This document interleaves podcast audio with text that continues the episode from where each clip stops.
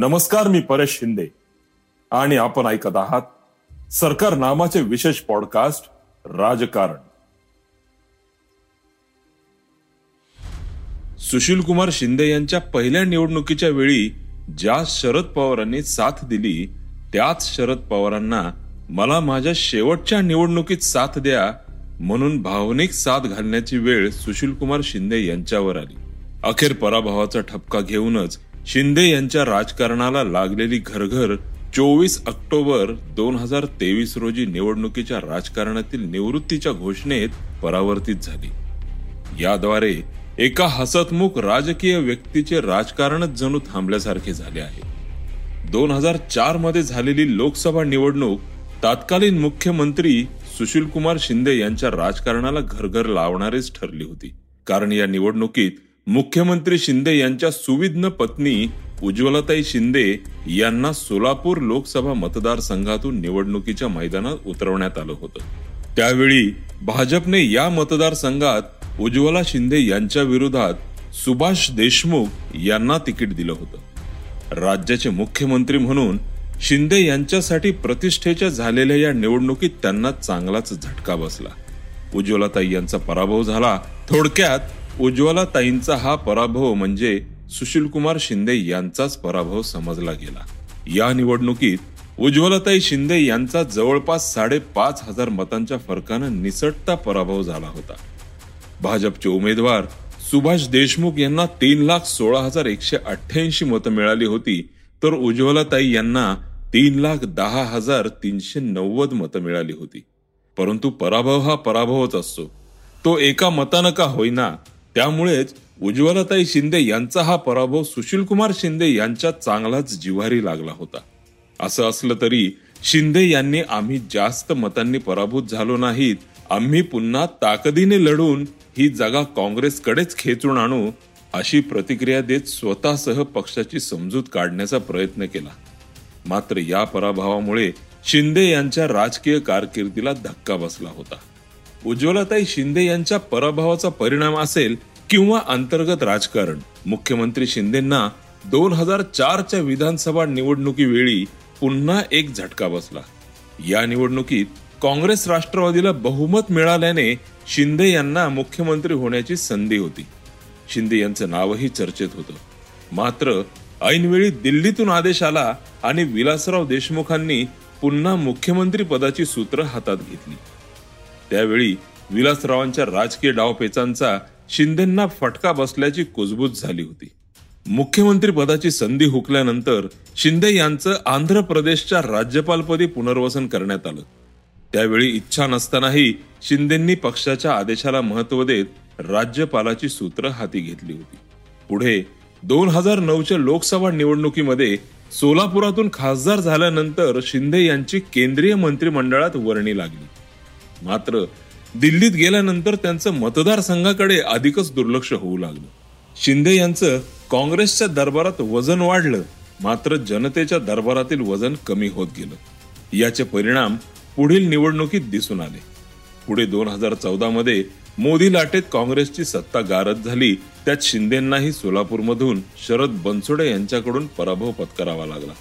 यावेळी देखील दोन हजार चार प्रमाणे महत्त्वाच्या पदावर असून देखील शिंदे यांना आपला मतदारसंघ राखता आला नाही. केंद्रात गृहमंत्री पदावर असताना देखील सोलापूर मधून शिंदेचा पराभव झाला. येथूनच काँग्रेससह शिंदे यांच्या राजकारणाला घरघर लागली. दोन हजार एकोणीसच्या निवडणुकीत ही माझी शेवटची निवडणूक आहे अशी भावनिक साथ घालून देखील शिंदेना पुन्हा एकदा पराभवाचा सामना करावाच लागला आणि अखेर शिंदेना आगामी निवडणुकीपूर्वीच सक्रिय राजकारणातील निवृत्ती जाहीर करावी लागली. तसं पाहिलं तर सुशीलकुमार शिंदेचा राजकीय प्रवास तसा खूपच रंजक आणि उत्कर्षाचा ठरला. काँग्रेसच्या राजकारणातील एक दलित चेहरा अभ्यासू नेतृत्व पक्षनिष्ठा आणि पक्ष सांगेल ती जबाबदारी स्वीकारणारं एक हसतमुख राजकारणी म्हणून शिंदेना ओळखलं जातं. कोर्टात शिरस्तेदार पुढे पोलीस उपनिरीक्षक म्हणून काम करणाऱ्या शिंदे यांना शरद पवार यांनी राजकारणात येण्याचा सल्ला दिला होता.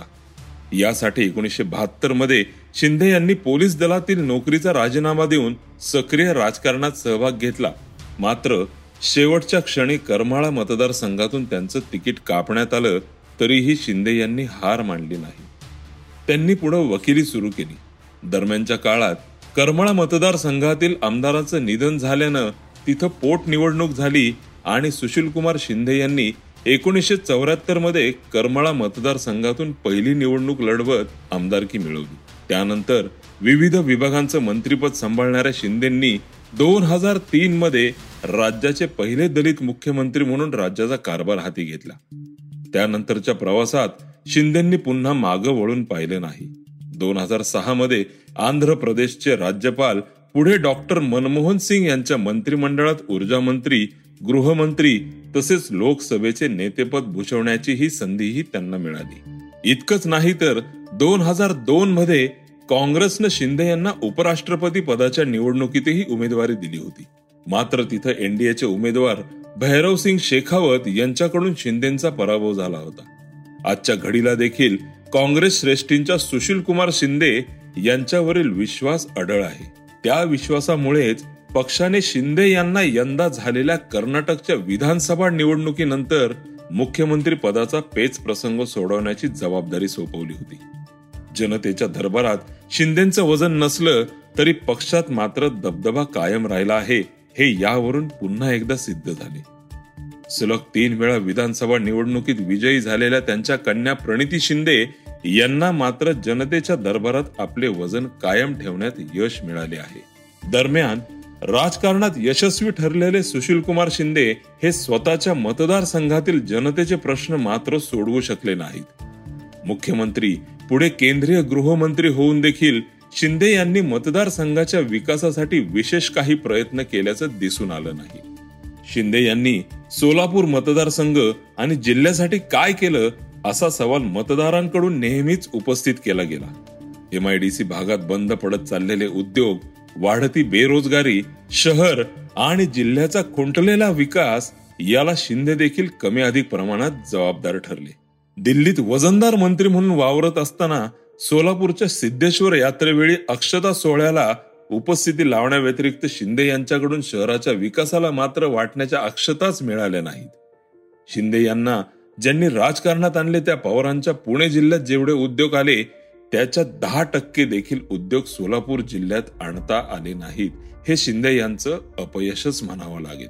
याशिवाय शिंदे यांना सोलापूर शहर आणि जिल्ह्यातही काँग्रेसचा विस्तार करण्यात अपयश झालं. राज्याचे मुख्यमंत्री म्हणून काम करण्याची संधी मिळाल्यानंतर शिंदे यांनी मतदारसंघाची जबाबदारी त्यांचे विश्वासू नेते विष्णुपंत कोठे यांच्यावर सोपवलेली होती. मात्र विष्णुपंतांना ग्रामीण भागात पक्ष विस्तार करायला मर्यादा येत होत्या. कोठे परिवाराच्या माध्यमातून शिंदेंनी महापालिकेवर काँग्रेसचे वर्चस्व अबाधित ठेवले होते. मात्र राजकारणात प्रत्येकजण संधीची वाट पाहत असतो. सोलापुरात शिंदेचा आणि काँग्रेसचा कारभार पाहणाऱ्या कोठेंना राजकारणात पुढे जाण्याची सुप्त इच्छा होती. परंतु दोन हजार चारमध्ये लोकसभा निवडणुकीतून उज्ज्वलाताई शिंदे यांचा सक्रिय राजकारणात प्रवेश झाला आणि इथेच कोठे आणि शिंदे यांच्यात नाराजीची ठिणगी पडली. त्यातच उज्ज्वलताई शिंदे यांना पराभवाला सामोरं जावं लागलं. त्यावेळी शिंदे यांना कोठे यांच्या नाराजीचा फटका बसल्याची चर्चा जगजाहीर आहे. पुढे दोन हजार नऊच्या विधानसभा निवडणुकीत महेश कोठे आणि प्रणिती शिंदे या दोघांनाही विधानसभेचे तिकीट मिळालं. मात्र यावेळी एकट्या प्रणिती शिंदेच निवडून आल्या आणि महेश कोठे यांचा पराभव झाला. यामागे दोन हजार चारच्या लोकसभा निवडणुकीतील पराभवाचा वचपा काढण्यासाठीच शिंदेंनी अशी रणनीती आखल्याचं बोललं जातं. मात्र तेव्हापासून कोठे परिवार आणि शिंदे यांच्यातील दरी वाढतच गेली आणि त्याचे परिणाम एकमेकांच्या विरोधात उभे राहण्यापर्यंत जाऊन पोहोचले. कोठेंनी पक्षांतर केले याचा फटका काँग्रेसला आणि कोठे यांनाही महापालिकेत बसला आणि महापालिकेतील काँग्रेसचे एक हाती वर्चस्व संपुष्टात आलं. पुढे पुढे शिंदेची पक्ष संघटनेवरची पकड इतकी ढिली होत गेली की प्रणिती शिंदे यांना दोन हजार चौदा आणि दोन हजार एकोणीसच्या विधानसभा निवडणूक वेळी मोठा संघर्ष करण्याची वेळ आली. दोन हजार एकोणीसमध्ये खुद्द त्यांच्या पक्षातून शहर दक्षिण मधून आमदार राहिलेले दिलीप माने यांनीच काँग्रेसला रामराम ठोकत प्रणिती शिंदेच्या विरोधात दंड थोपटले. यावेळी महेश कोटे हे देखील याच मतदारसंघातून प्रणितींच्या विरोधात मैदानात उतरले होते. काँग्रेस पक्षात दबदबा असला तरी शिंदेना स्थानिक राजकारणात तेवढा दबदबा निर्माण करण्यात अपयश आलं होतं.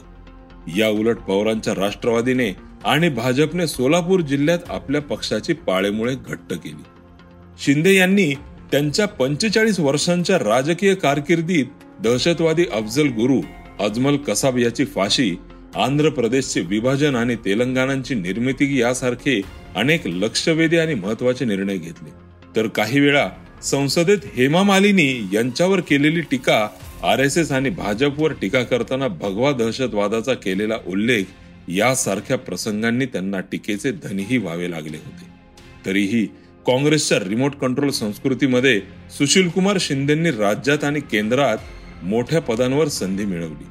सामाजिक सांस्कृतिक क्षेत्रात आपली एक वेगळी छाप पाडली. हसतमुख राजकारणामुळे सर्व पक्षीय नेत्यांसोबत चांगले संबंध निर्माण केले. परंतु शरद पवार विलासराव देशमुख गोपीनाथ मुंडे यांच्याप्रमाणे एक लोकनेता म्हणून मतदारांचा विश्वास त्यांना जपता आला नाही. जनतेच्या मनात आपुलकी निर्माण करता आली नाही हेही तितकंच खरं आहे. राजकारणाच्या सुरुवातीला शिंदेची मतदारांशी जी जवळीक होती ती केंद्रीय मंत्रिमंडळात गेल्यावर राहिलीच नाही.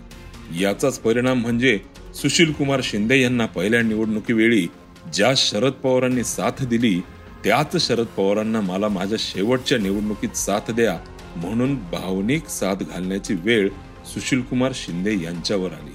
अखेर पराभवाचा ठपका घेऊनच शिंदे यांच्या राजकारणाला लागलेली घरघर चोवीस ऑक्टोबर दोन हजार तेवीस रोजी निवडणुकीच्या राजकारणातील निवृत्तीच्या घोषणेत परावर्तित झाली. याद्वारे एक हसतमुख राजकीय व्यक्तीचे राजकारणच जणू थांबल्यासारखे झाले आहे.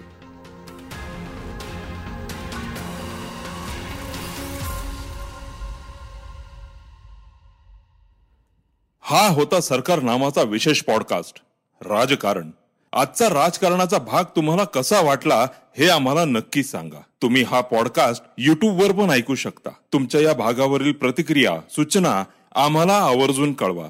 आणि हा पॉडकास्ट तुमच्या मित्र आणि परिवाराबरोबर नक्की शेअर करा. धन्यवाद.